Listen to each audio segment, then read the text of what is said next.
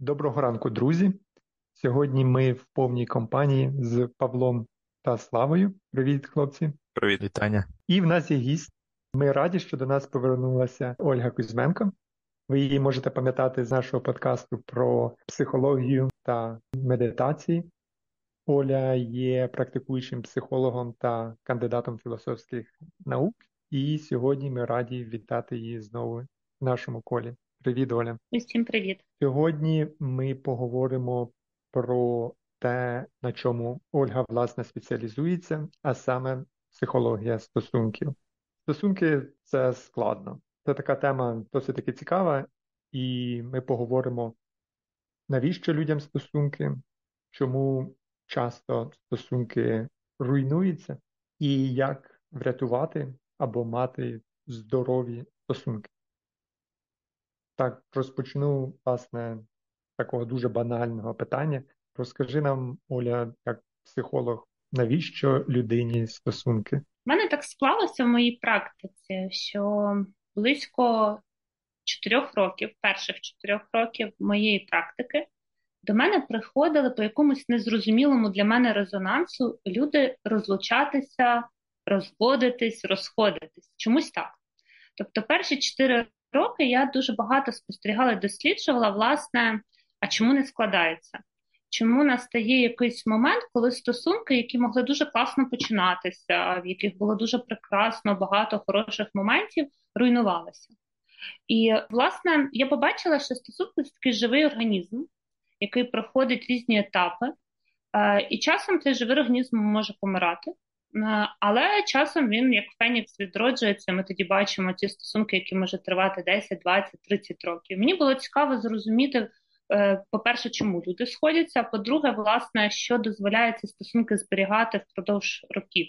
І я думаю, сьогодні ми трошки про це поговоримо. Якщо говорити про початок, власне, чому ми йдемо в стосунки, то тут е, є одна тема, яка в нас в психології називається як безпечна прив'язаність дуже такий дивний набір слів, да, тому що в нас немов така культура індивідуалізму, людей, які мають бути самодостатні, е, знати, як про себе подбати, як е, задовольнити всі свої потреби, гендерна рівність і все таке. Але ми бачимо насправді, що м, щось трошки по-іншому відбувається, тому що людині потрібна людина. Е, людині потрібна близькість і відчуття безпеки, тобто якісь стосунки, де можна розслабитись, довіритись і мати можливість просто е, ну, власне, відчувати оцю базову якусь безпеку. І ця безпечна прив'язаність це не тільки про стосунки в парі, це може бути якась особлива дружба, це може бути якась е, особлива така ситуація, коли ми знаходимо свою людину, людина зі своєї планети чи зі своєї стаї, як можна ще метафорично сказати. І от така людина це кращий транквілізатор для нашої нервової системи. Бо якщо така є людина в нашому житті, е, десь на глибокому рівні ми відчуваємо себе в безпеці. Тому що ми знаємо, раптом з нами щось станеться, якась буде відбуватися криза. Є та людина, яка мені допоможе і буде зі мною в такі найбільш вразливіші моменти. І, звичайно, з партнером це найкраще проживати чи з партнеркою, так? бо це людина, з якою ми можемо найбільше, найглибше будувати такі стосунки. Це щось, знаєте, метафорично схоже на такий Другий зв'язок найближчий. Спочатку це було з мамою, і там був якийсь симбіоз. Да, Ми колись були в неї всередині, і це таке найближче, найбезпечніше місце, е, яке ми не пам'ятаємо, але десь воно в анамнезі в нашому в нашій історії було, коли ми були всередині неї, і всі ресурси були доступні, простір був захищений, і було нам там тепло і комфортно. І ми несвідомо, незримо шукаємо якесь повторення. І е, це повторення вже в дорослому житті партнер нам може чи партнерка дати, тому що ми з нею будуємо цей безпечний простір, е, безпечний побут, зрозумілий побут, з зрозумілими домовленостями будуємо це життя. І в цих стосунках, якщо є оця безпечна прив'язаність, де є здатність проявляти свої почуття, де є здатність е, чути відповідь на ці проявлення відповідно ми формуємо всередині якийсь такий хороший тил внутрішній.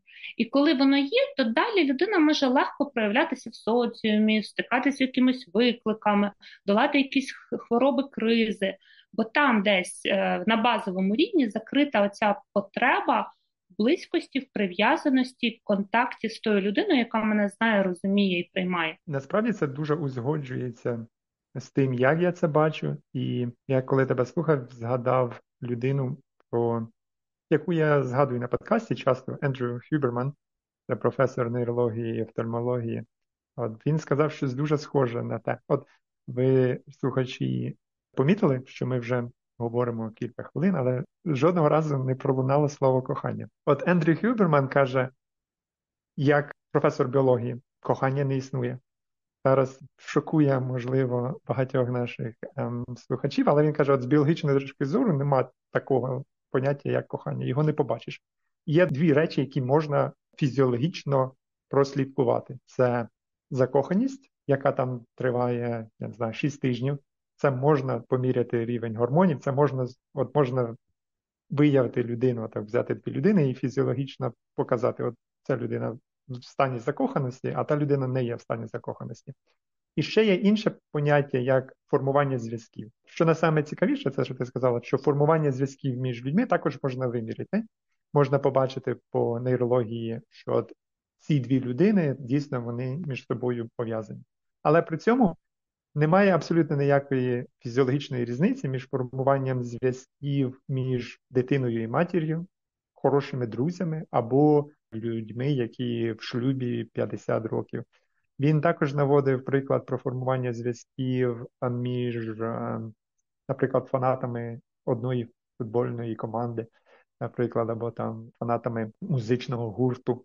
І оце формування зв'язків, воно от фізіологічно використовуються ті самі механізми.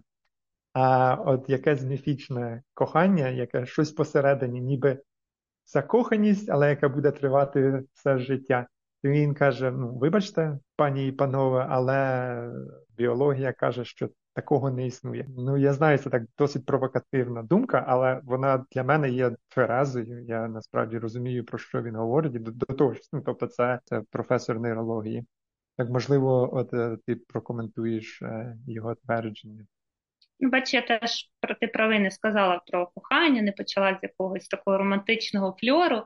Ну тому що, власне, це все дуже розкладається десь на прагматичні частини. Да? Тобто для мене кохання, любов, з того, що я бачу, це якийсь результуючий ефект. От, Якщо все правильно ми зробимо, ми можемо в е, стосунках відчути якийсь такий загальний стан оцього прийняття, розкриття і назвати це умовно коханням. І звичайно, це не оті перші шість тижнів, про які ти говориш. Часом може трошки довше бути, бо є індивідуальні особливості. Не просто так в наших дідусів, прабабусів були традиції, що там має рік пара десь так визріть, і вже потім якісь рішення мають відбуватися щодо шлюбу. Має гормони улягтися. Гормональна оця картинка вона ніколи не показує реальні, е, реальний стан справ, тобто має пройти умовно, хоча б 6 місяців для того, щоб а, цей гормональний фльор він а, десь відсунувся. Да, і люди побачили реальність, хто переді мною, хто насправді ось той інший. Е, з яким я планую щось там будувати. І якщо ми розкладемо власне ось цю любов на молекули, то можна виділити дві три такі полюси, да, на які ми звертаємо увагу, наприклад, коли слухаємо історію пари, чи от, власне аналізуємо, де може бути проблема. Перший полюс це той, що я трошки вже сказала, там про цю безпечну прив'язаність, про ніжність, про дружбу, про здатність відкриватися і давати відгук на відкриття партнера. Тобто, от е, має бути безпечно проявлятися. І має бути якась емпатія у відповідь на розкриття партнера. Да? І це певна робота, бо це завжди пов'язано з якимись емоціями, з їх розумінням, з ризиком, що мене не приймуть. Там багато що може бути насправді е, не пропрацьовано, тому що не так просто це відбувається зараз. Нас ніхто не вчив. Батьки з нами так не завжди говорили про наші почуття емоції. Е, з батьками і першими людьми, з якими ця прив'язаність була, ми не завжди могли проявляти чесно те, що ми відчуваємо. Тому ну тут соціальні інститути десь не завжди допрацьовують. Відповідно, маємо потім проблеми в парі. Другий полюс це сексуальне життя, тому що тут от буває так, що зустрічаєш людину, і вона тобі немов лягає в твою карту. Е, по інтелекту, по соціальному статусу, наче і все е, прекрасно, але тобі просто не подобається і запах. Ну, от все на якомусь інстинктивному рівні твоє тіло не приймає, не хоче. ти не зможеш цією людиною щось побудувати. Тобто, ви на рівні там Е, обміну речовинами да, при поцілунку, теж починаєте тестити твоя, не твоя людина. І це таке щось дуже біологічне, інстинктивна тварина, яке спрацьовує. І нам не кожен не кожен потенційний такий партнер, який інтелектуально розумний, красивий, все підійде. Да? Тому що ось цей сексуальний аспект і далі сексуальне життя в парі, воно ж визначає власне стосунки як такі. Е, І третій аспект це щось про е, правила обов'язки, про домовленості, про цей формат. Ось ми наш, наше сексуальне життя, наше емоційне життя маємо помістити в якусь рамку. І отут може бути шлюб, може не бути шлюб, може бути якісь вільні стосунки, відкриті стосунки. Ми бачимо, наскільки зараз різно багатих, е, багато різних цих форм. Е, це якісь домовленості в парі про те, як вести побут, вести господарство, спільний бізнес, народжувати чи не народжувати дітей. І тут переговори. Тут зона переговорів, і тут зона якогось раціо, і тут зона якихось своїх потреб, границь і чогось такого дуже прагматичного. Але, власне, ось це сексуальне інтимне. І е, близьке емоційне треба помістити в якусь зрозумілу рамку. І чим е, дуже багато моментів, коли є і секс, є якісь, якась близькість, але рамка не проговорена. І люди насправді потім стикаються з тим, що вони е, ну, на інше розраховували. І оця рамка вона будується соціум, сім'єю, в нас є якісь моделі в голові. І, на жаль, дуже мало ми про це говоримо. Дуже мало ми це проясняємо на початку, і, врешті-решт, потім маємо ті проблеми, чому пари розходяться, тому що виявляється, що в них модель сім'ї різна, що в них якісь очікування від е, чоловіка, жінки інші. Е, от тому, от, власне, три фокуси. Якщо це все налагоджено, це такий трикутник, да, можемо уявити, то ми можемо говорити про дуже гармонійну пару. Але трикутник може бути стійкий, навіть якщо два полюси заповнені. І тоді ми бачимо пари, у яких, наприклад, класно з побутом, вони гарні тато, мама, в них е, прекрасна навіть емоційна близькість, але вже 10 років немає сексу ну якось воно випало з їхнього життя з якихось причин, але вони в цілому функціональні, достатньо функціональні. Або навпаки, в них там е, є секс, є емоційна близькість, але вони все ніяк не можуть зрозуміти, оформлювати, не оформлювати ці стосунки, і там от щось в домовленостях в них не так. Тому, от, власне, три фокуси уваги, куди можна дивитися, коли говорити про е, стосунки, про пару, і знову ж тут немає якогось одного елементу кохання як такого. Та? Це скоріше щось про результуючий ефект. Коли ти згадала про запах і про вибір партнера, я згадав одну, один епізод, знайома розповідала, як вона познайомилась своїм е, чоловіком на сайті знайомств, і на першому побаченні вона його реально, ну вона на цьому наголосила, обнюхала добряче, щоб знати, чи це своя людина. Так що це дійсно, це дійсно правда. І, до речі, люди, які живуть разом, вони також обмінюються клітинами, ну, бактер... їхні мікробіоми досить спільні, і ну, це теж впливає по-своєму на нервову систему. Ми згадували в одному з епізодів, здається, про харчування зв'язок між мікробіомом, тобто бактеріями в кишківнику і емоційним, ну не емоційним станом, а е, станом нервової системи, то можна сказати, що партнер буквально впливає на твій мозок через обміном своїми бактеріями. Так що це дуже цікавий феномен. Ну, У нас технічна база, тому ми говоримо про науку без міфів. І ось додам до біології стосунків, біології взаємодії між людьми. Є багато таких міфів щодо феромонів. Немає наукового консенсусу, чи впливають феромони на людей, власне. З тваринами все зрозуміло, дуже багато цікаво задокументованих ефектів феромонів. Проблема з людьми, що не ідентифіковано органу, який буде сприймати феромони. То феромони, тобто, по-любому є якісь атавізми феромонів від наших предків, але ми ще не ідентифікували, не ідентифікували в людському організмі, яким саме органом феромони сприймаються. Але при цьому є багато цікавих експериментів. Наприклад, Є хороший експеримент з футболками. Після прання їхні партнери, жінки можуть визначити вище статистичної похибки футболку, навіть на якій немає відчутного запаху, але залишки феромонів. Коротко кажучи, наука не знає, тому що не ідентифіковано рецепторів, але більше всього феромони також мають якийсь вплив на поведінку людини. Я б сказав, е, ну, додав би, що тут мова йде не про ці феромони, можливо, дійсно це якісь міфічні е, речовини, а е, елементарно ми можемо по запаху ніби як визначити стан здоров'я людини.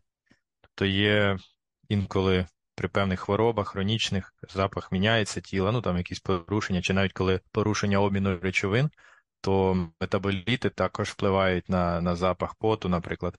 І, можливо, от е, ну, ця спорідненість на рівні запаху це ніби як тест, перший тест, чи партнер здоровий, тобто такий свідомо підсвідомий. Можливо, я в цьому не спеціаліст, але я так припускаю на основі цих даних, що я чув. Ну, до речі, треба було почати з визначення, що таке власне феромони. От дуже загально феромони це будь-яка хімічна речовина, яка вплине на поведінку іншої особи. Е, все, навіть е, іншого виду.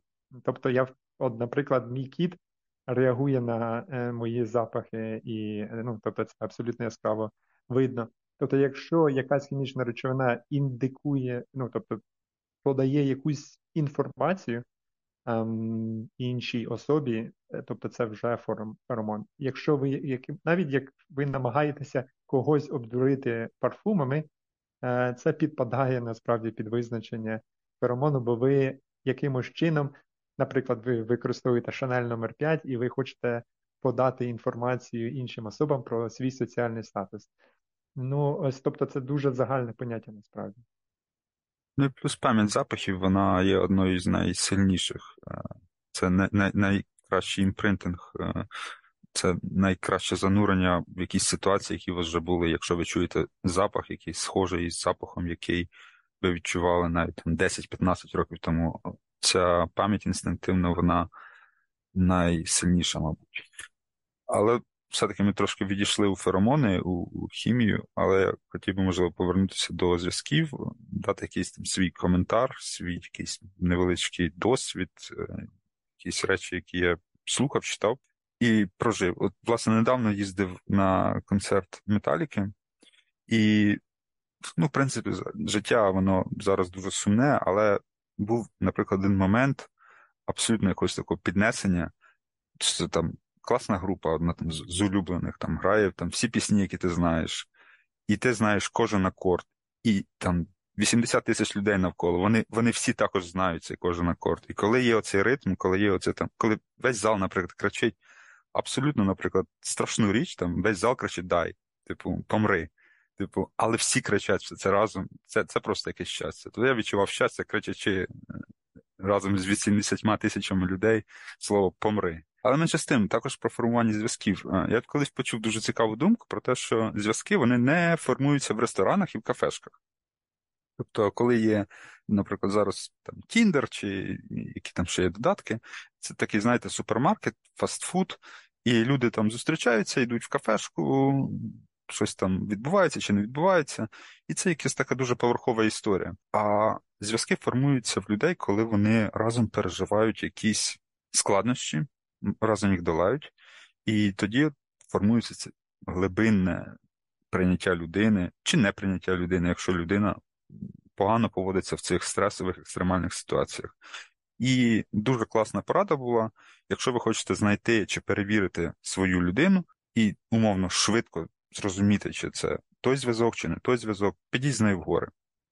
Тобто в цих е, обставинах е, це така перевірка, це такий екзамен для обох партнерів, там наскільки гарно працює взаємопідтримка, наскільки людина ламається під час стресу, наскільки вона легко чи важко переносить ці складнощі. І в великій кількості випадків це дуже дуже, дуже ефективний спосіб формувати зв'язок. От Оля про гори багато чого хорошого може розказати. Да, ми спершу були в горах, і я теж дуже завжди дивувалася, що наче знаєш людей, а потім в горах вони зовсім по-іншому розкриваються або в плюс, або в мінус, але дивували багато хто мене саме в таких поїздках. Те, що ти казав про групу, знаєш, е, тут про приналежність. У нас є потреба належати до чогось більшого, оцю відчувати свою спорідненість з чимось більшим.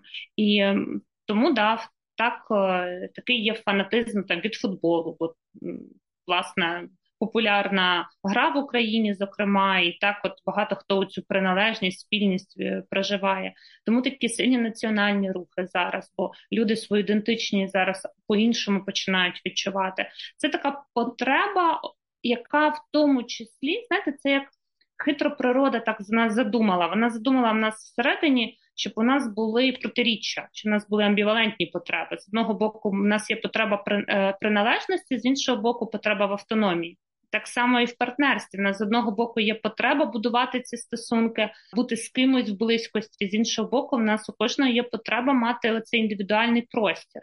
І в нас в Україні була пара, яка поставила рекорд Гіннеса. Вони себе е, наручниками скували. Може, читали да, цей кейс.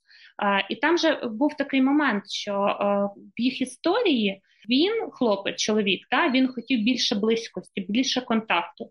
А вона була більше така індивідуалістка. І він запропонував, давай поставимо рекорд і ще й заодно разом побудемо. Все прекрасно, рекорд вони поставили, але вони розлучилися тому що це нездорова історія.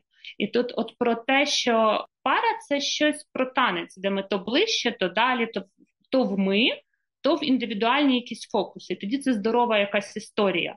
Да? І тут, тут дуже цікаво теж відслідковувати. Так, так. Ну я просто згадав про цю історію. Я бачив сюжет, і там дівчина, вона практично в сюжеті його послала і і, і прямо пішла прямо в сюжеті. Я не знаю, чи така драматургія була в новинах знята, чи, чи це реально так відбувалося, але вони прямо, типу, на камеру розірвали ці наручники, і вона прямо пішла звідти з кімнати геть. Да. І те, що ти кажеш про кризи, часом буває, знаєте, люди, які хочуть там е, сформувати стосунки, вони багато романтизують. Якраз нам, на жаль, музика, фільми, вони всі показують цю романтичну гормональну любов. І от всі хочуть ось такого. А я завжди питаю, як ви сваритись будете? От коли прийде до конфронтації, то як це буде в твоїй уяві? І у людини ступор, тому що у людини все дуже гарно, красиво, ромашки, там рожеві єдинороги. І ти правий, бо е, якщо є криза і пара її долає і проходить, о, це скріплює набагато більше, тому що в нас є спільний досвід. Е, де було важко складно, але ми ми справились. Ми разом пройшли щось непросте. На жаль, зараз наша реальність дає дуже багато кейсів. І того зараз як багато розлучень, так і багато шлюбів. Тому що ця військова реальність провокувала власне приріст і одного і іншого. От Тому з одного боку соціальні мережі, різні тіндери і інші сайти вони дають можливість почати зв'язок, а далі, звичайно, розвивається за рахунок таких життєвих трансформацій. І криза це добре. Кризи, внутрішні конфлікти це те, що дає стимул для до розвитку. Без цього було б дуже скучно. Я прокоментую те, що Павло сказав, і підведу до наступного питання. Я узагальню і з кризами так, але я, ну тобто, ви занадто романтизуєте кризи, я був би дуже обережний з тим. А те, що Павло сказав, це якраз по Фіберману один в один, але трошки узагальню. Він сказав, що зв'язки формуються при спільній емоційній реакції на будь-яку ситуацію, тобто не обов'язково негативно. Тобто, от те, що Павло сказав, якщо ви на концерті реагуєте на одну й ту саму подію однаково, то ви відчуваєте близькість. Це може бути позитивна подія. Так, ваша улюблена команда забиває гол, і всі ви встаєте і радуєтеся. І якщо ви поглядом з кимось зустрінетесь в той момент, ви відчуваєте якусь довіру до цієї людини, ніби ви один одного знали. До речі, так, у нас навіть гостями певними. Також, е, якщо ви знаходите спільну мову, спілкуєтеся, то потім навіть близько можете стати, ну, дуже швидко можете стати друзями, тому що ви спіль... у вас є певні спільні інтереси, і найголовніше, от ключ, ключова фраза, то це однакова емоційна реакція на якусь подію, негативну чи позитивну. От війна в Україні є там певна близькість, тому що ми всі переживаємо одну й ту саму подію в унісоні, і це зближує людей до певної міри. Та знову ж таки, я дуже обережний, я не романтизую війну. Насправді війна руйнує все. Але е, реакція на якусь подію в певній ситуації людьми, от я пам'ятаю навіть ще з Майдану е, на проукраїнських мітингах в Брюсселі з багатьма людьми познайомився, і через те, що ми реагували однаково на ті самі події, е, це це зближує людей. А ось я підводжу до наступного питання це те, що це це досить таки болісне для мене особисте питання, і я спробую залишатися нейтральним, ем, тому що, до речі, про упередження особисті ми поговоримо. Пізніше я згадаю про це, тому що це така тема, про яку важко говорити, не підфільтровуючи якісь власні переконання, які дуже часто можуть бути хибними.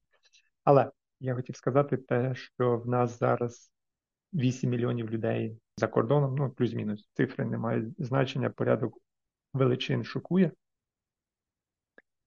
І багато з цих людей формують а, шлюби з людьми з інших країн, культур.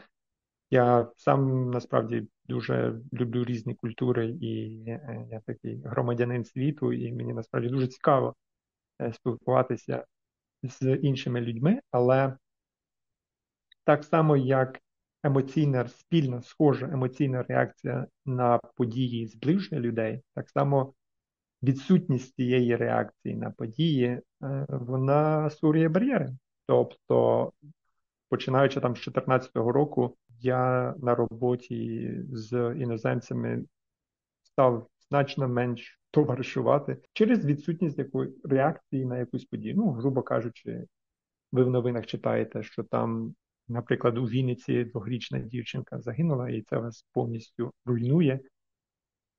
А в цей самий момент людям навколо вас абсолютно байдуже. І ви думаєте, ну як так можна? І, і так це створює певні бар'єри.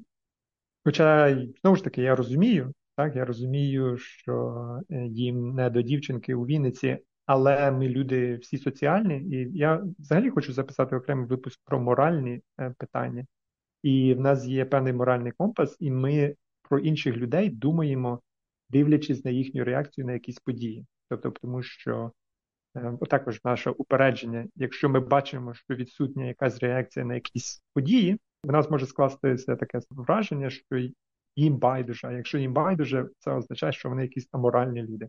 Так я до того, що, на жаль, маємо те, що маємо, але мільйони українських е, дівчат, ну вибачте, за гендерну нерівність, але в зв'язку з військовим станом це переважно жінки, які виїжджають за кордон. Вони там і залишаться, вони побудують там родини, і я не кажу, чи це добре, чи це погано. Давай поговоримо про я не знаю формування шлюбів між е, людьми, які є базово дуже різними. Я не знаю, різні соціальні класи, різні походження. Чи є в тебе досвід е, роботи з проблемами шлюбі між людьми, які є базово дуже різними? Є, я працюю з багатьма нашими, які як давно за кордоном, так і ті, які зараз виїхали. Їм дуже всім непросто.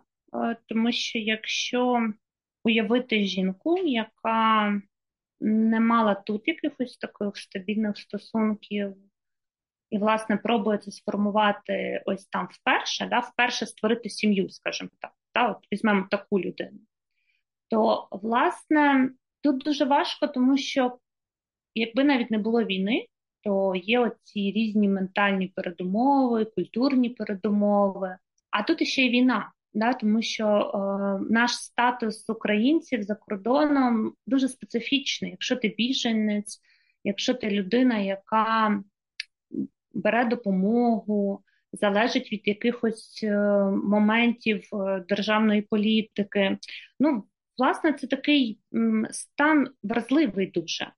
І тут е, сформувати якісь стабільні стосунки ну це ж спосіб дестабілізуватися і пустити коріння. Тому наші дівчата активно намагаються це зробити. І я бачу багато історій, е, де це не вдається, де пробують один, п'ять, е, десять разів е, формувати якісь стосунки, але воно зараз розсипається. Можливо, пройшло ще мало часу, тому що якщо брати адаптацію, от нормативний переїзд за кордон не під час війни, а от такий, от е, просто звично людина вирішила переїхати. Треба два роки, щоб всі процеси ну в середньому стабілізувалися, щоб людина могла справді пустити коріння, відчути оцю якусь базову безпеку, напрацювати соціальні зв'язки. Зараз ще цих двох років не пройшло. Тобто, ще ми можемо сказати, що відбувається оце такий перехідний етап. І е, перший момент це те, що важко. Кому легше? Легше тим, у кого вже були стосунки, були сім'ї, сім'ї, наприклад, є дитина, і це жінка, е, яка вже розлучена. Тобто вона десь закрила потребу в сімейних стосунках, вона вже знає, чого вона хоче, чого не хоче. В неї менше, е, наприклад, вона працює, і в неї нормально все з роботою, соціальним якимось її статусом. І тоді вона від стосунків хоче власне стосунків, ну близькості і чогось, е, що не не передбачає якесь соціальне укріплення її статусу. Оті сформують стосунки дуже легко. Особливо, якщо це країни, там, наприклад, Польща, яка нам ближча все-таки, ніж, наприклад, той же німець, француз е, е, чи німка француженка, е, Литва, Латвія. Там у мене є успішні кейси людей, які не залежать фінансово соціально від партнера, не мають намір закріпитися за таким партнером і просто будують для себе своє життя. У мене є кейси з хлопцями, тому що да, виїхали жінки, але були наші хлопці за кордоном, а, які, наприклад, IT в сфері, да, вони працювали з якоїсь країни, але мають українське громадянство. У них той же самий момент, тому що, наприклад, е, в тій же Польщі дуже багато білорусів, і, е, начебто, це щось таке уже для нас е, емоційно заряджене. Ти зустрічаєш цю дівчину, і вона тобі може подобатися, але в тебе включається цей контекст війни, і ти вже не можеш будувати ці стосунки, так би якби це ти робив, наприклад, до 2014 року, там ну взагалі в мирний час. А, Хлопцям теж важко. Вони кажуть, що цікавий момент, бо це спостереження з іншого полюсу.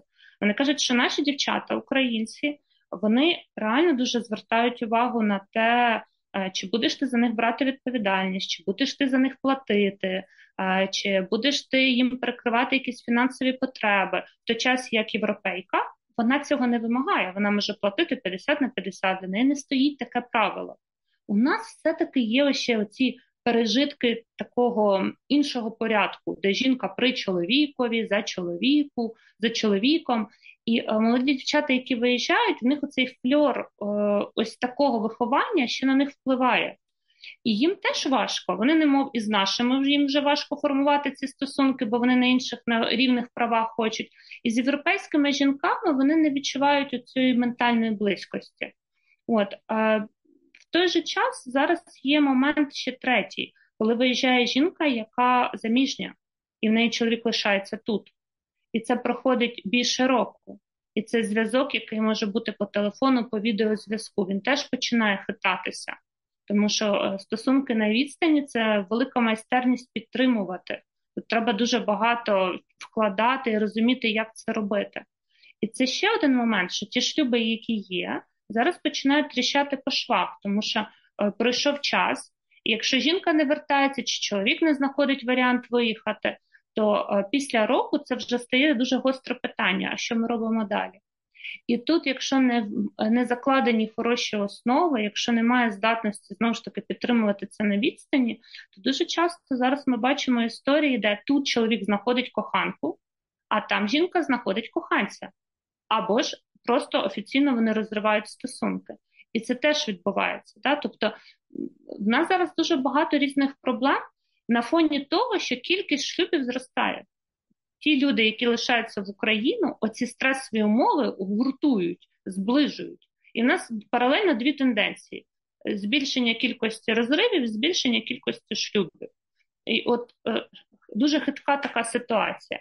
Як воно буде далі? Подивимося. Мені здається, що зараз е, вже ми перейшли цю межу року, ми вже бачимо симптоматику на рівні тіла, Е, на рівні живого організму, бо пара це як живий організм, це теж симптоми. От воно вже перейшло в якусь хроніку. Ми вже можемо це бачити, е, як людина зараз в особистій своїй історії, в парній сімейній історії е, закріпила ці способи справлятися з цією військовою дійсністю.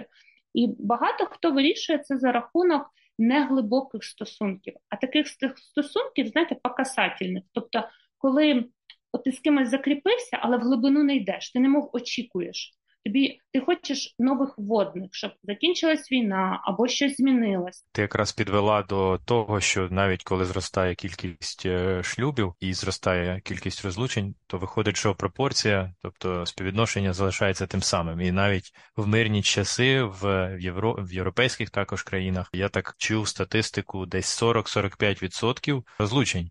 Досить велика цифра. Ну це, грубо кажучи, половина всіх пар, е, які одружуються, розлучаються. Так, це завжди величезне питання. Ну чому така саме велика? Ну тобто, ми всі розуміємо, ну які є проблеми в стосунках. Якось вражає оця цифра, чи це є ознакою чи показником, що що люди як вид, ну знову ж таки, я завжди до біології да, клоню, не є моногамним, ну якщо така величезна відсоток розлучень як я на початку казала, да, що я багато з розлученнями працювала. Не все треба зберігати, не всі стосунки треба зберігати.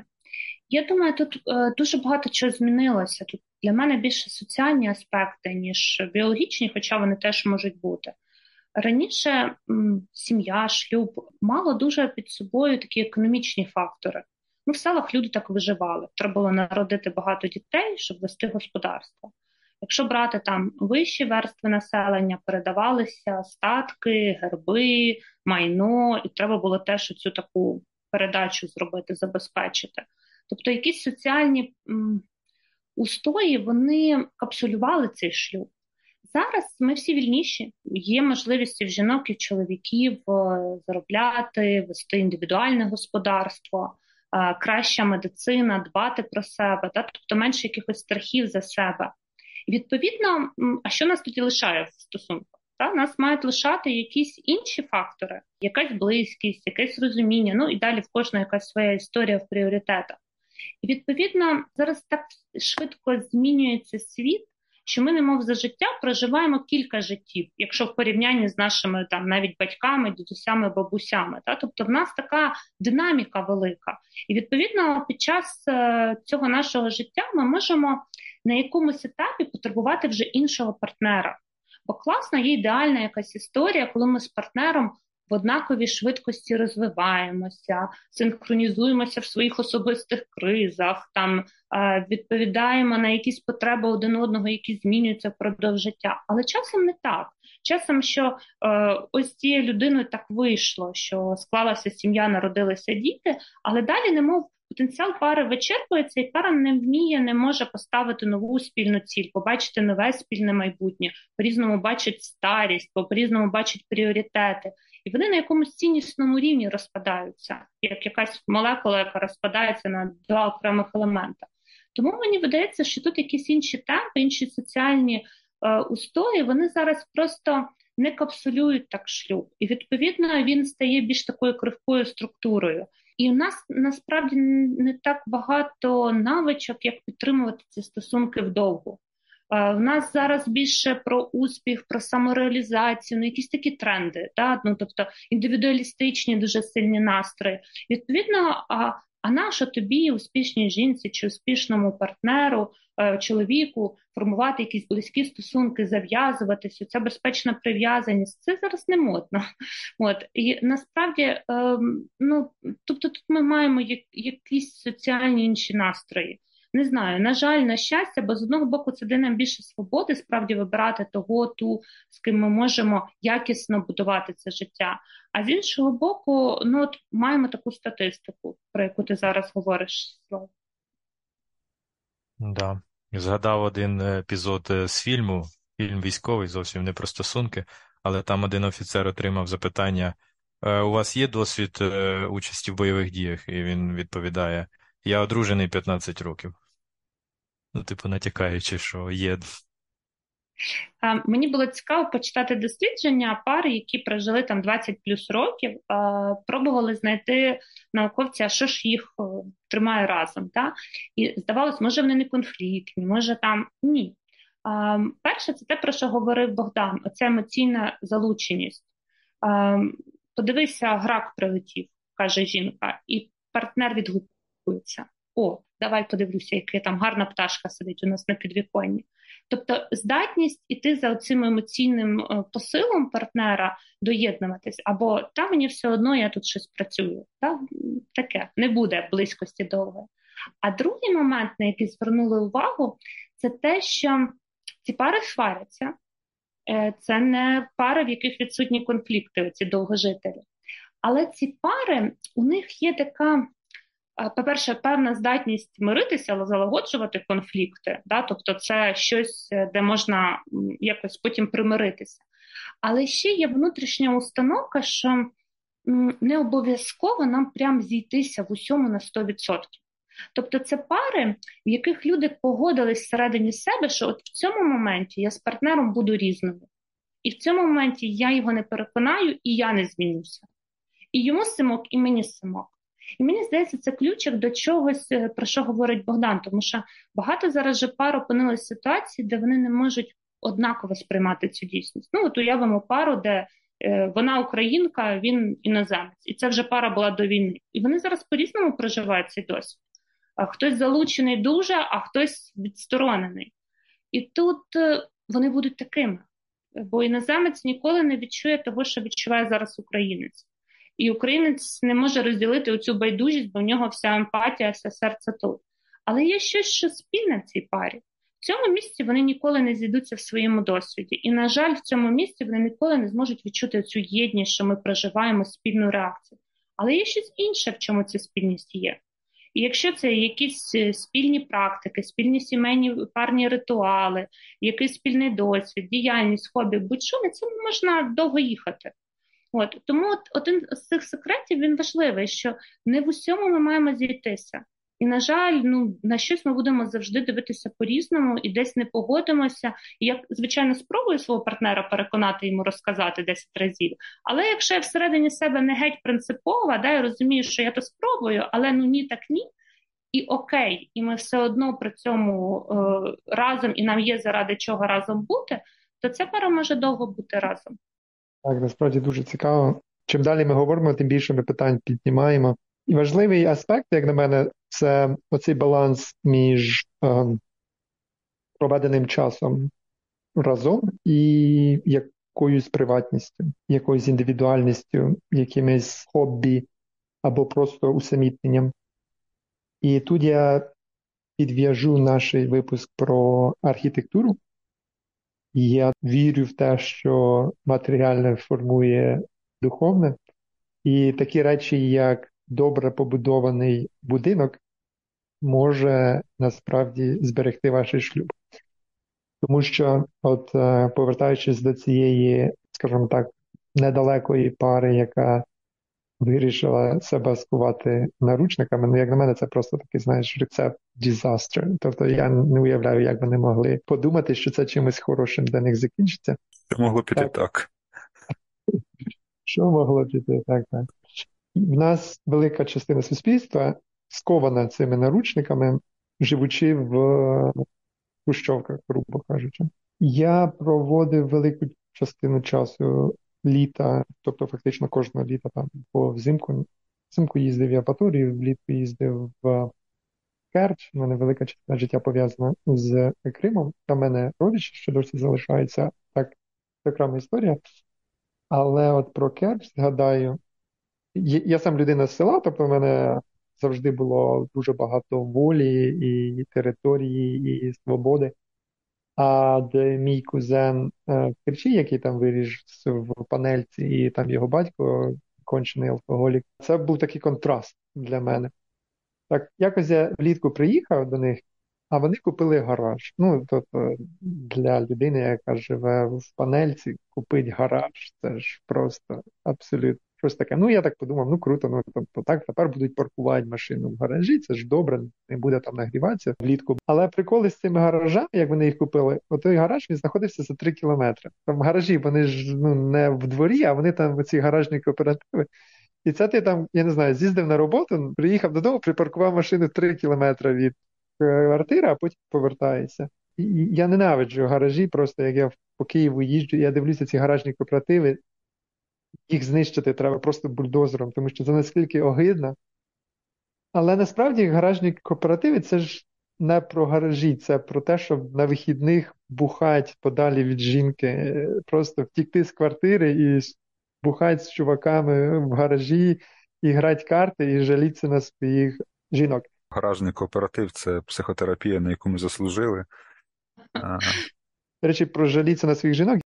Староста моєї групи, ми якраз так просто за збігом обставин одночасно не домовлялися, але одночасно пішли в якому це в 2008 році в Києві вчитися на права здавати. І ми попали до того самого інструктора. Що саме цікаво, він їй дуже подобався. Вона хвалила, отакий класний чувак. А я його ще досі ненавиджу. Він такий ушльопок був. Це просто, коротше, така просто звичайна тупа, огидна людина, там пролетарій другого покоління, взагалі нічого не знає. І він мені, от скільки я з ним там від'їздив, я не знаю, 20 годин, так, і це він 20 годин жалівся на жінку. Оце я їжджу, а він тупо мені жаліється, виливає душу, як його жінка гризе, там, як його жінка там все не так. І, І там видно, скільки насправді там накопичено злості, ненависті, і і це це жах. І ці люди продовжують жити разом, тому що ну, невирішене квартирне питання, радянський вислів, також мене завжди він дуже цікавив. І отак от, от живуть вони в цій хрущовці, ненавидять один одного, на тижні працюють, на вихідних бухають в гаражах. І я підозрюю, що великий відсоток покоління наших батьків живе отак, тому що шлюб для багатьох з них це самоціль незрозуміла абсолютно. І як ти зауважила, ми вже вільніші, ми вже розуміємо, що шлюб не обов'язково має бути самоціллю, так? Ну, тобто шлюб заради шлюбу, а толку з того, щоб там просто ненавидіти один одному і робити нерви, як кажуть в Одесі. Е, у мене знайомий є, він розлучився своєю дружиною, і його батьки на це подивилися і теж розлучилися. Тобто в них в роду просто не було кейсу, як це робити. А їм там близько 60 плюс 70, але вони просто не розуміли, що так можна. А він, немов ну, вільніше показав.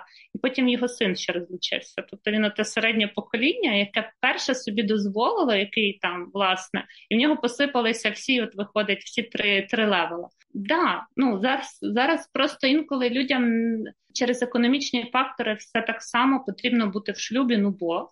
Але більшість з нас вже зараз молоде покоління має інші свободи.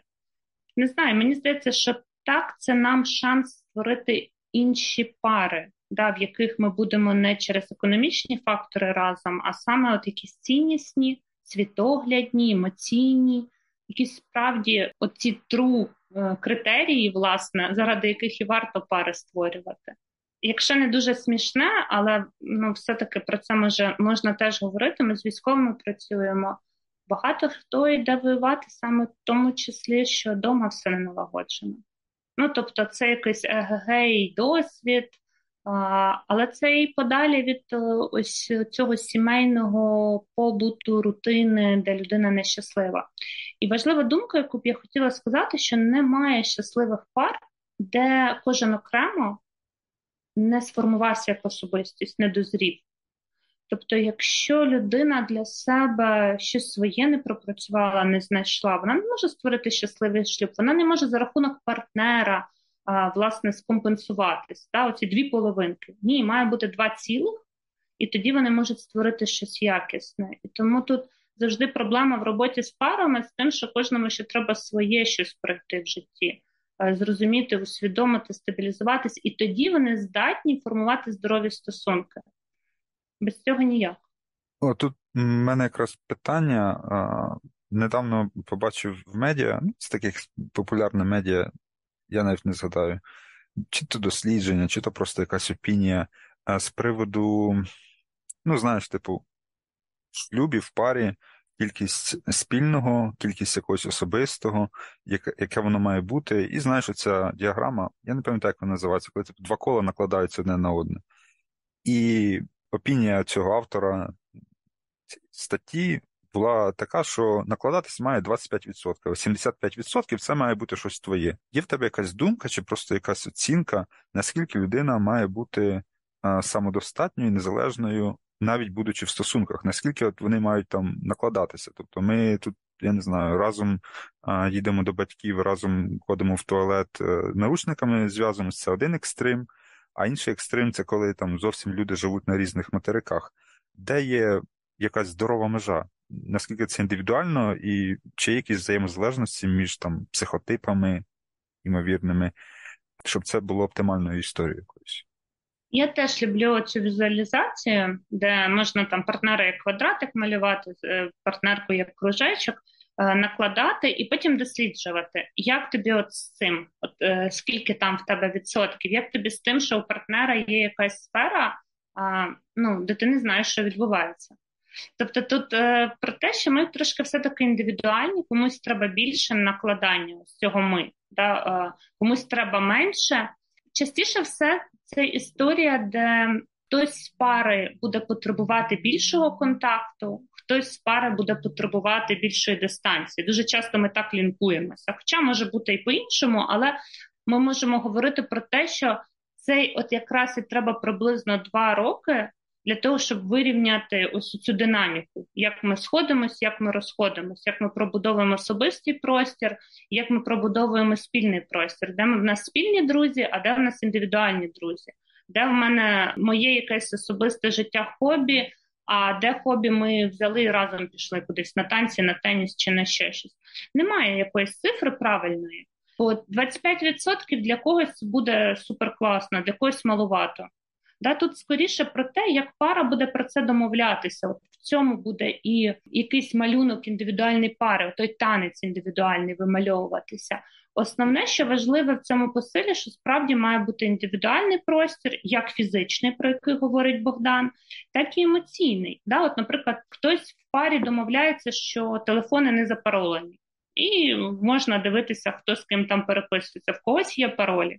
Да? Хтось, е, ну тобто це якісь дрібниці, але тим не менше. Хтось каже, мені треба там кімната взагалі під замком, а хтось каже, ні, двері мають бути постійно відкриті, щоб можна було проходити. Ось на цьому і будується власне мистецтво формувати пару, будувати стосунки. Ми ж говоримо цю фразу.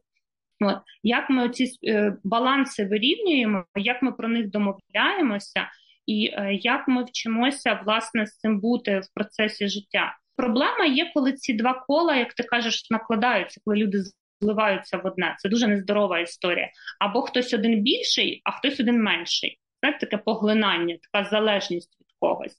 Проблемою є не те, що проблемою, але просто от те, що зараз якраз багато пар, вони такі ледь дотикаються. Ну, наприклад, в них спільний секс, спільний якийсь досуг, де просто вони проводять якось класно час, але вони не беруть відповідальність один за одного тобто вони не проникають, не створюють це спільне поле. Вони такі е, в режимі, типу, в нас є стосунки, але я в будь-який момент їх можу перервати. Да, Такий зона безпеки особистої. Тут теж ми не бачимо якусь історію довготривалу.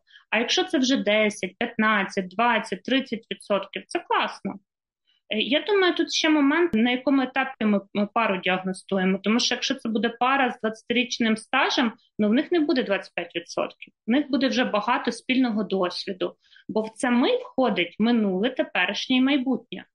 От що входить в спільне? Входить спільний досвід, те, що ми зараз розділяємо, і як ми бачимо спільне майбутнє. Чи є в цьому ми якісь спільні плани? Бо дуже класно от пару посадити і запитати, як ви бачите там особисте життя через 5-10 років. Вони вам можуть намалювати абсолютно різні сценарії. Що хтось хоче подалі від людей в індивідуальному, якомусь такому, не знаю, селі жити і е, з природою медитувати.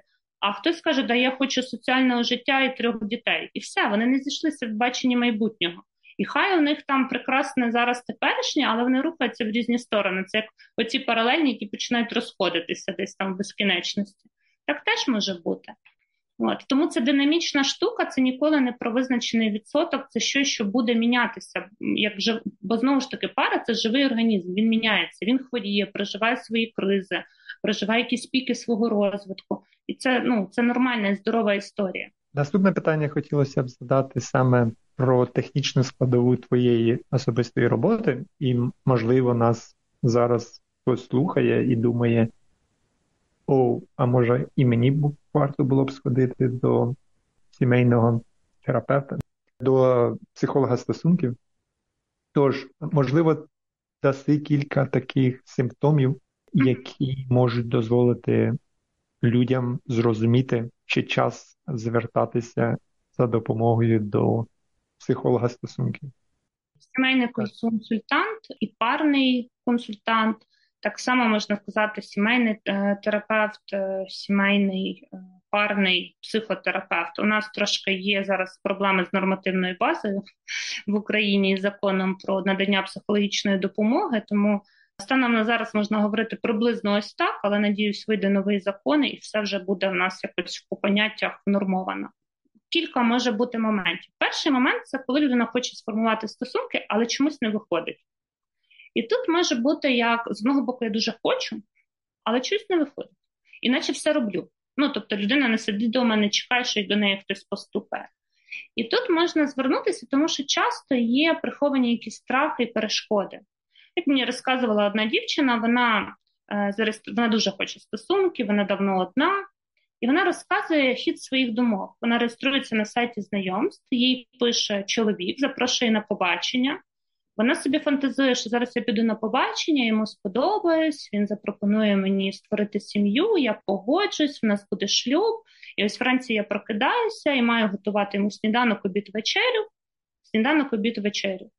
І, і все, я не йду на побачення. Тобто в неї насправді в голові сидить модель шлюбу, де вона дружина дорівнює кухарка. Бо так у неї була мама, так у неї були тьоті, і вона не хоче, вона з одного боку хоче стосунків, але вона їх дуже боїться, бо не хоче повторити якусь історію сімейну.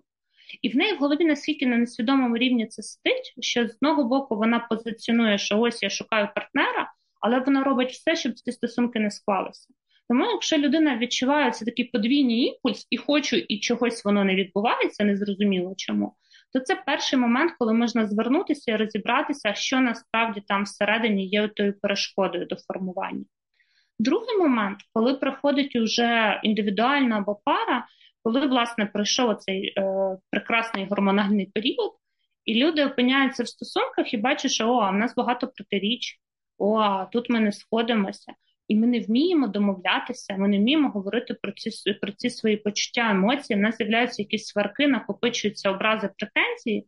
І ось цей момент показником є те, що кількість сварок збільшується, менше якогось гарного, приємного часу. Можна приходити і найкраще приходити парою саме в такі моменти, щоб навчитися.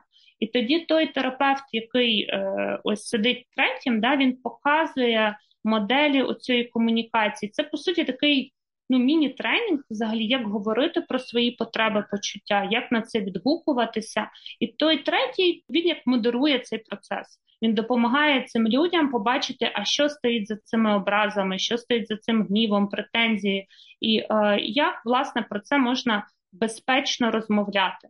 Бо конфлікти можуть бути різні, можуть бути конфлікти, де є приниження, де є якісь дуже такі болючі моменти. Але конфлікт може бути конструктивний, де ми проясняємо протиріччя і виходимо на якісь нові домовленості. От, на жаль, ми не вміємо безпечно конфліктувати, і цього може навчити парний терапевт. Приходити можна, коли є якісь особливі моменти, особливі кризи в парі, коли, наприклад, народжується дитина і міняється формат. Ось ми разом подорожували по світу, нам було дуже кайфово. Тут з'являється третій, і як нам тепер перелаштуватися. Да? У чоловіка може бути незрима претензія до дружини, що тепер мало йому часу приділяють. Від чоловік часто в такі моменти там відчуває себе зайвим.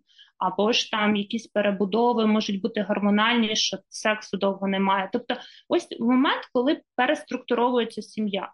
Або зараз приїхали батьки з України, да, уже змінилася структура сім'ї, побуту чогось якісь кейси зради чи ревнощів, тобто нормативні і ненормативні кризи. Нормативні це те, що ми проходимо, бо є вікові якісь зміни. Є народження дитини, є якісь моменти звільнення з роботи. Це вже буде більше ненормативно. От він звільнився, сім'я втратила дохід, і вже змінилися якісь правила існування цієї пари. Тобто нормативні, ненормативні штуки часом немає досвіду, як це проживати. От немає такого досвіду, і пара сипеться. І от в цей момент той третій може їм дати можливість укріпитися і знайти ці рішення. Ну і останній варіант це коли вже завершуються стосунки, коли людина або вже вирішила, і це завершення воно дуже специфічне, тому що це не можна просто закрити двері і піти. Да? То вже якісь є спільні друзі, знову ж таки, діти, якісь домовленості, майно. І якщо брати юридичний аспект, він більше до адвокатів, медіаторів, але є якийсь такий момент більше про. Побут, про сім'ю, про далі подальше якесь спілкування. І тут часом теж треба такий медіатор, який допоможе налагодити ці процеси. Ну або індивідуально, коли людина ще не знає, хоче вона не хоче, і вона на етапі, от коли вже відчуває, що в парі як немає цього ресурсу, як все таке стає рутинне. От, е, то теж може бути варіант того, коли приходять і пробують віднайти оце нове дихання. Буває, виходить, буває ні. От. Тому от, от різні етапи, які можуть бути.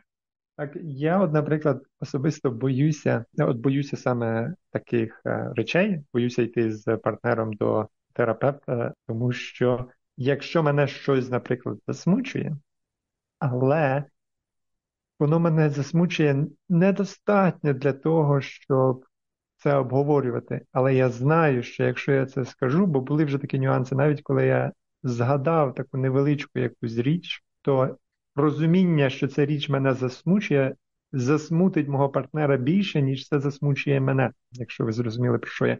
І є такі певні речі, які я насправді думаю, мені було б краще тримати при собі, ніж дати знати моєму партнеру, що це мене турбує.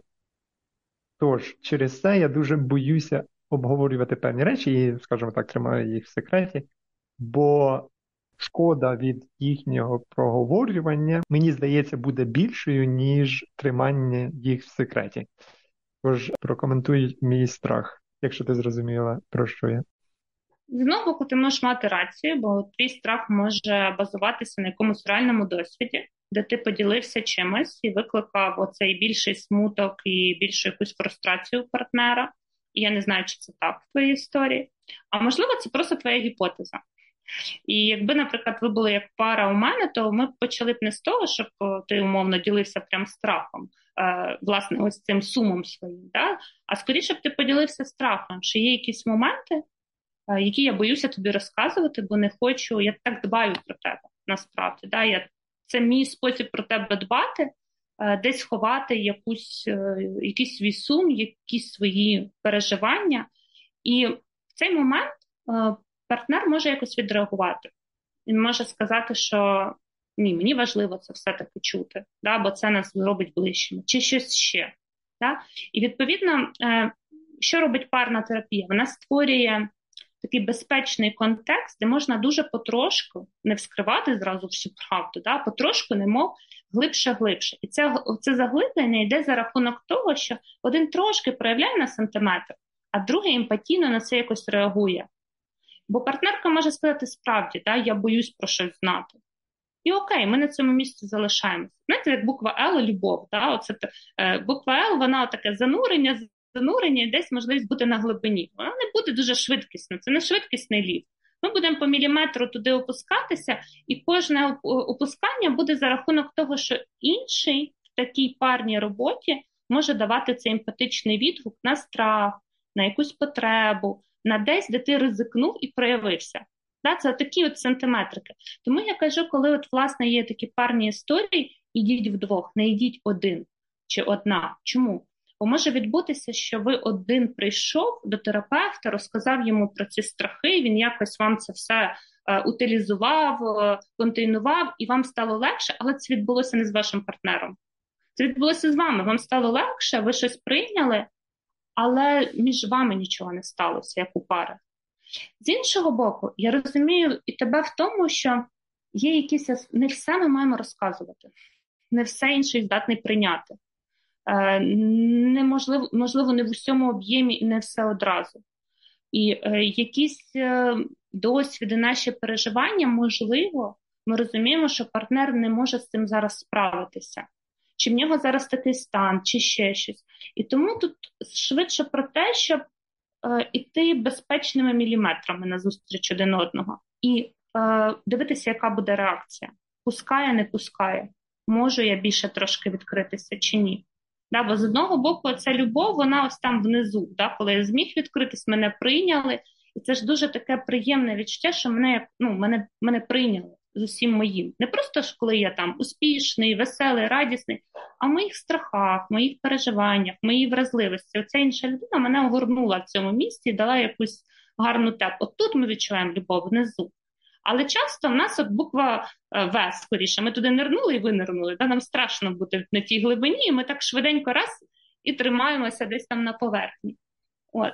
Тому мені зрозумілий твій страх, і в той же час хочеться трошки тебе підбадьорити, що, можливо, є той міліметр безпечний, на який ти можеш ризикнути і подивитися, як це буде. І почати можна, власне, про те, що в мене є якісь переживання, я боюсь тобі про це говорити. Як тобі з цим? Та? Чи можливо у мене це гіпотеза, може, я помиляюся і живу з цією думкою, що не можна, що я тебе зараз так сильно засмучу. От, Що я немов не довіряю, тобі що ти можеш справитися з цим.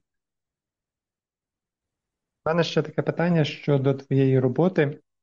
Ми в технічній базі за гендерну рівність, але є хороше дослідження з соціології, яке показує те, що в конфліктах інші жінки дуже часто приймають позицію жінок, а чоловіки навпаки будуть давати поради проти чоловіків.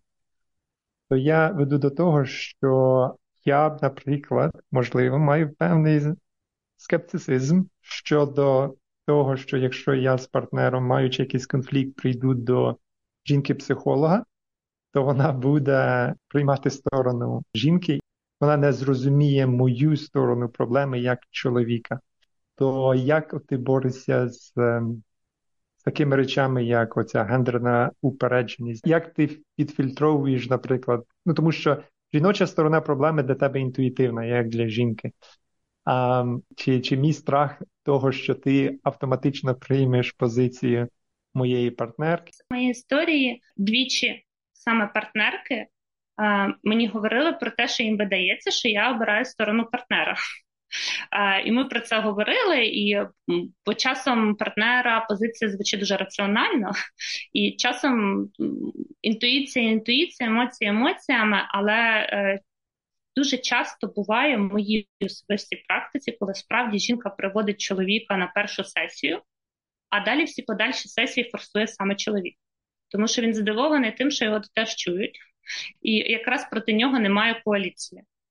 В моїм, в моїй практиці саме так. Ну, по-перше, нас вчать витримувати оцю нейтральність і дивитися, де ми завалюємося. Бо насправді ми можемо завалитися то в одну, то в іншу сторону. Тут не про гендерність, тут буває просто якась симпатія, якесь розуміння, якийсь резонанс з людиною. Коли індивідуально, то це ж прекрасно. А коли пара, то ти маєш бути якраз тим, хто працює на пару, а не на когось окремо. Другий момент, що часом практикують е, парні сесії, де є котерапевт і, наприклад, два терапевта, чоловік і жінка, працюють з чоловіком і жінкою. Так теж є. Можна піти до чоловіка, який працює з парами, і от в мене є колеги, з якими ми от, от таким чином співпрацюємо. От насправді тут е, щось про професійну позицію, якщо справді людина фахова, вона буде відслідковувати оці завали то в одну, то в іншу сторону. І більше того, я, наприклад, завжди про це е, говорю, що мені можна давати такий фідбек, що вам видається, що я десь переймаю якусь сторону, бо про чесність, про відкритий процес я справді можу якісь штуки не відслідкувати. Але мені ніколи жодна, жоден чоловік не сказав, що я тут за жінку. Навпаки, мені прилітало з іншого боку. От Тому мені видається, що тут може бути просто досвід, можна просто спробувати. І це може бути просто як експеримент. Якщо ти відчуєш, що тобі некомфортно, ти можеш про це прямо говорити. Що мені здається, що двоє жінок проти мене, і мені хочеться від цього якось втекти і закритися. Да? Бо е, терапія вона вся будується на чесності з собою і в просторі з тими, хто там є. Якщо ця чесність є, може бути якийсь здоровий процес тоді. От. Тому мені видається, це це може бути не так, як твій мозок лякає, що це жіноча коаліція. Ну, на цьому хочу подякувати Олі за її час і за її експертизу. Дякую, хлопці, за запрошення, за цікаву розмову. Бажаю технічній базі нових е, цікавих спікерів, тем. І щоб прийшли до вас ваші слухачі, які розділяють е, ваші цінності, науковий підхід. Е, ну і, власне, хочуть пізнавати цей світ і себе все більше. Дякую всім нашим слухачам, що залишаєтеся з нами. Не забудьте підписатися на нашу сторінку в Facebook, залишайте коментарі, пропонуйте теми, поставте 5 зірочок на Spotify і Apple Podcast. Це дійсно допомагає, щоб нас почуло більше людей. І е, надіюся, ми ще почуємося з Олею, тому що її подкасти є надзвичайно цікавими. Бувайте! На все добре.